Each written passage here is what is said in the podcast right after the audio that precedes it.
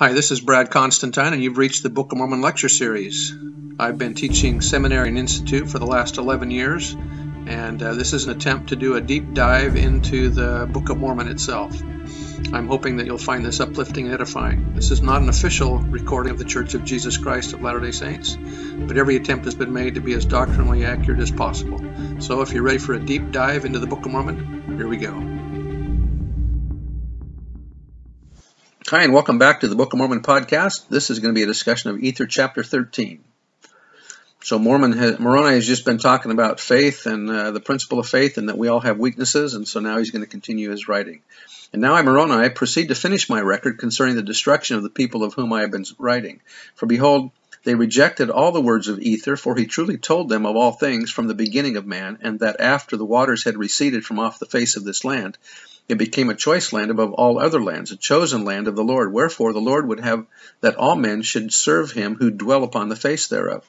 And that it was the place of the New Jerusalem. Now, this is a new revelation here about uh, where New Jerusalem is going to be, which should come down out of heaven and the holy sanctuary of the Lord. Remember that when Enoch got translated, that his people went up into into heaven as translated beings, and um, at the second coming or during the millennium or shortly around that time frame, the city of Enoch will return uh, and join with the new Jerusalem that will be then upon the earth, uh, and then they will be a part of that.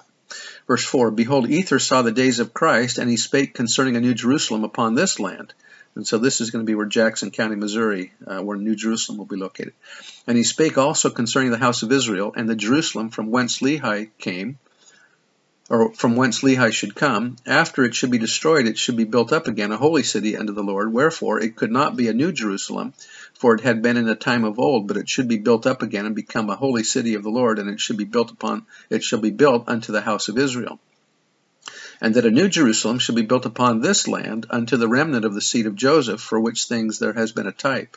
For as Joseph brought his father down into the land of Egypt, even so he died there. Wherefore the Lord brought a remnant of the seed of Joseph out of the land of Jerusalem, that he might be merciful unto the seed of Joseph, that they should perish not, even as he was merciful unto the father of Joseph, that he should perish not.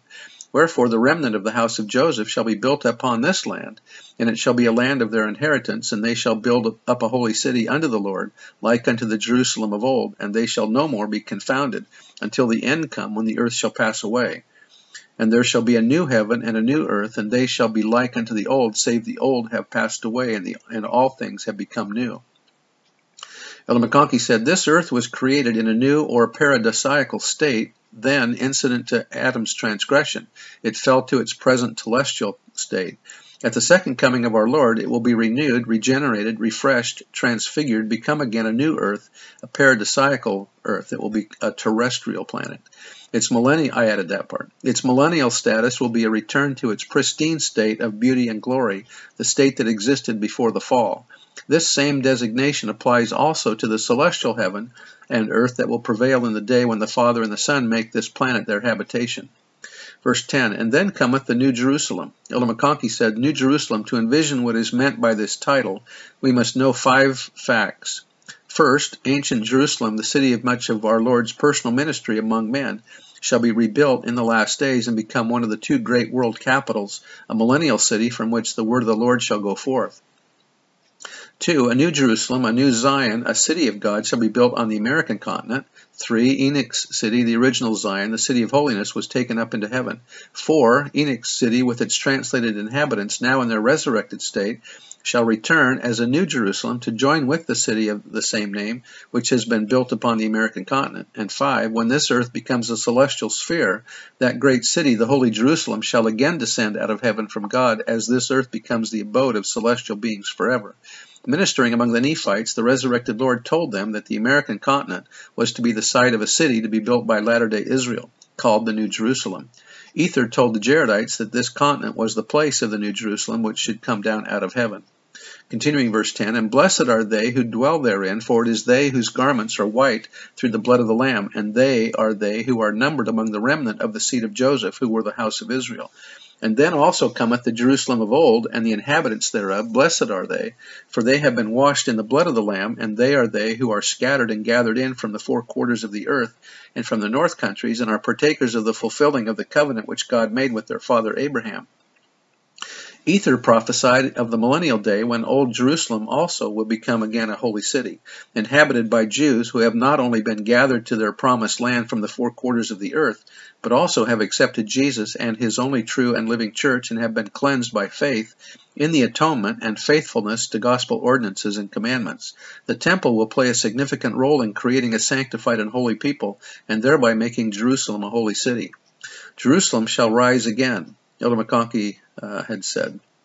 As she fell from grace because he, she forsook the living God, so shall she rise again when she once more worships her eternal King in the beauty of holiness. As she fell because of iniquity, so shall she be restored through righteousness.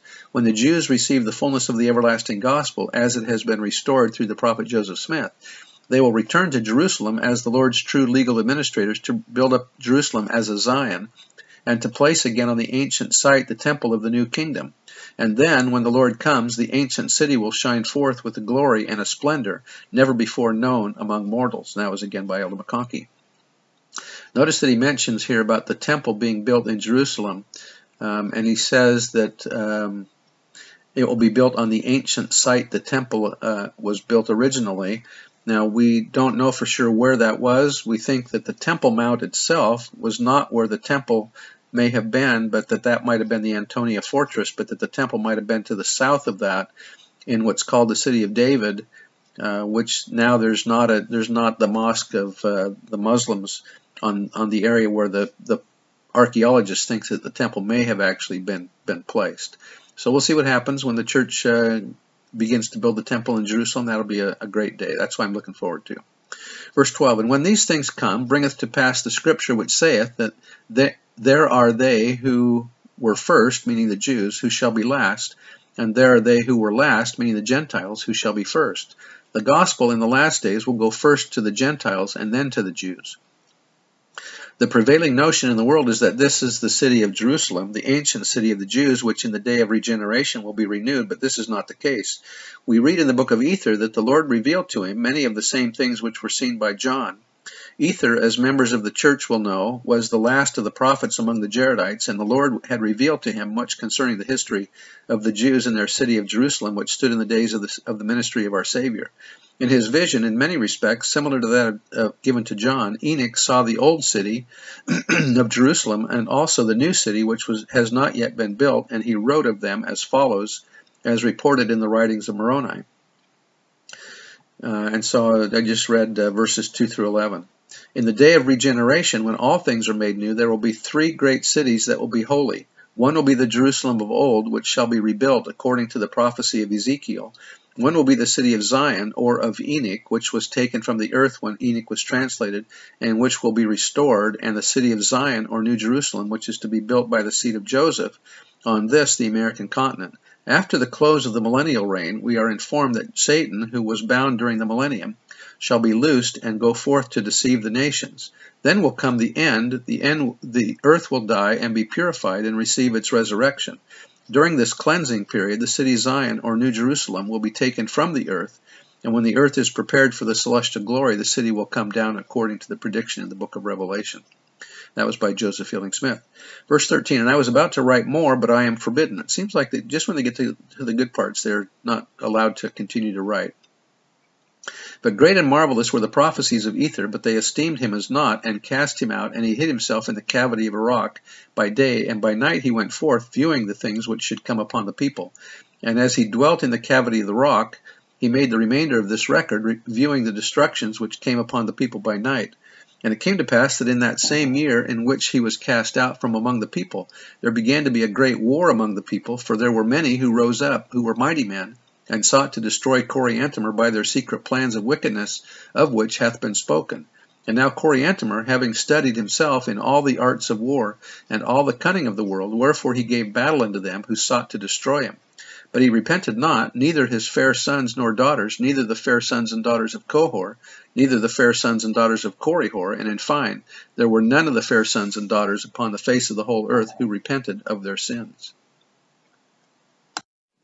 Verse 18 Wherefore it came to pass that in the first year that Ether dwelt in the cavity of a rock, there were many people who were slain by the sword of, the, of those secret combinations, fighting against Coriantumr, that they might obtain the kingdom.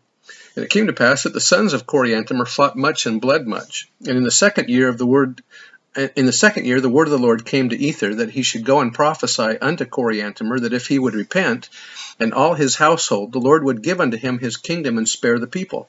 Otherwise they should be destroyed, and all his household, save it were himself, and he should only live to see the fulfilling of the prophecies which had been spoken concerning another people receiving the land for their inheritance, and Coriantumr should receive a burial by them, and every soul should be destroyed, save it were Coriantumr.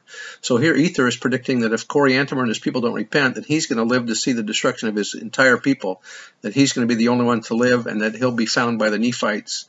Uh, and live among them for a time. Verse 22 And it came to pass that Coriantumr repented not, neither his household, neither the people, and the wars ceased not, and they sought to kill Ether.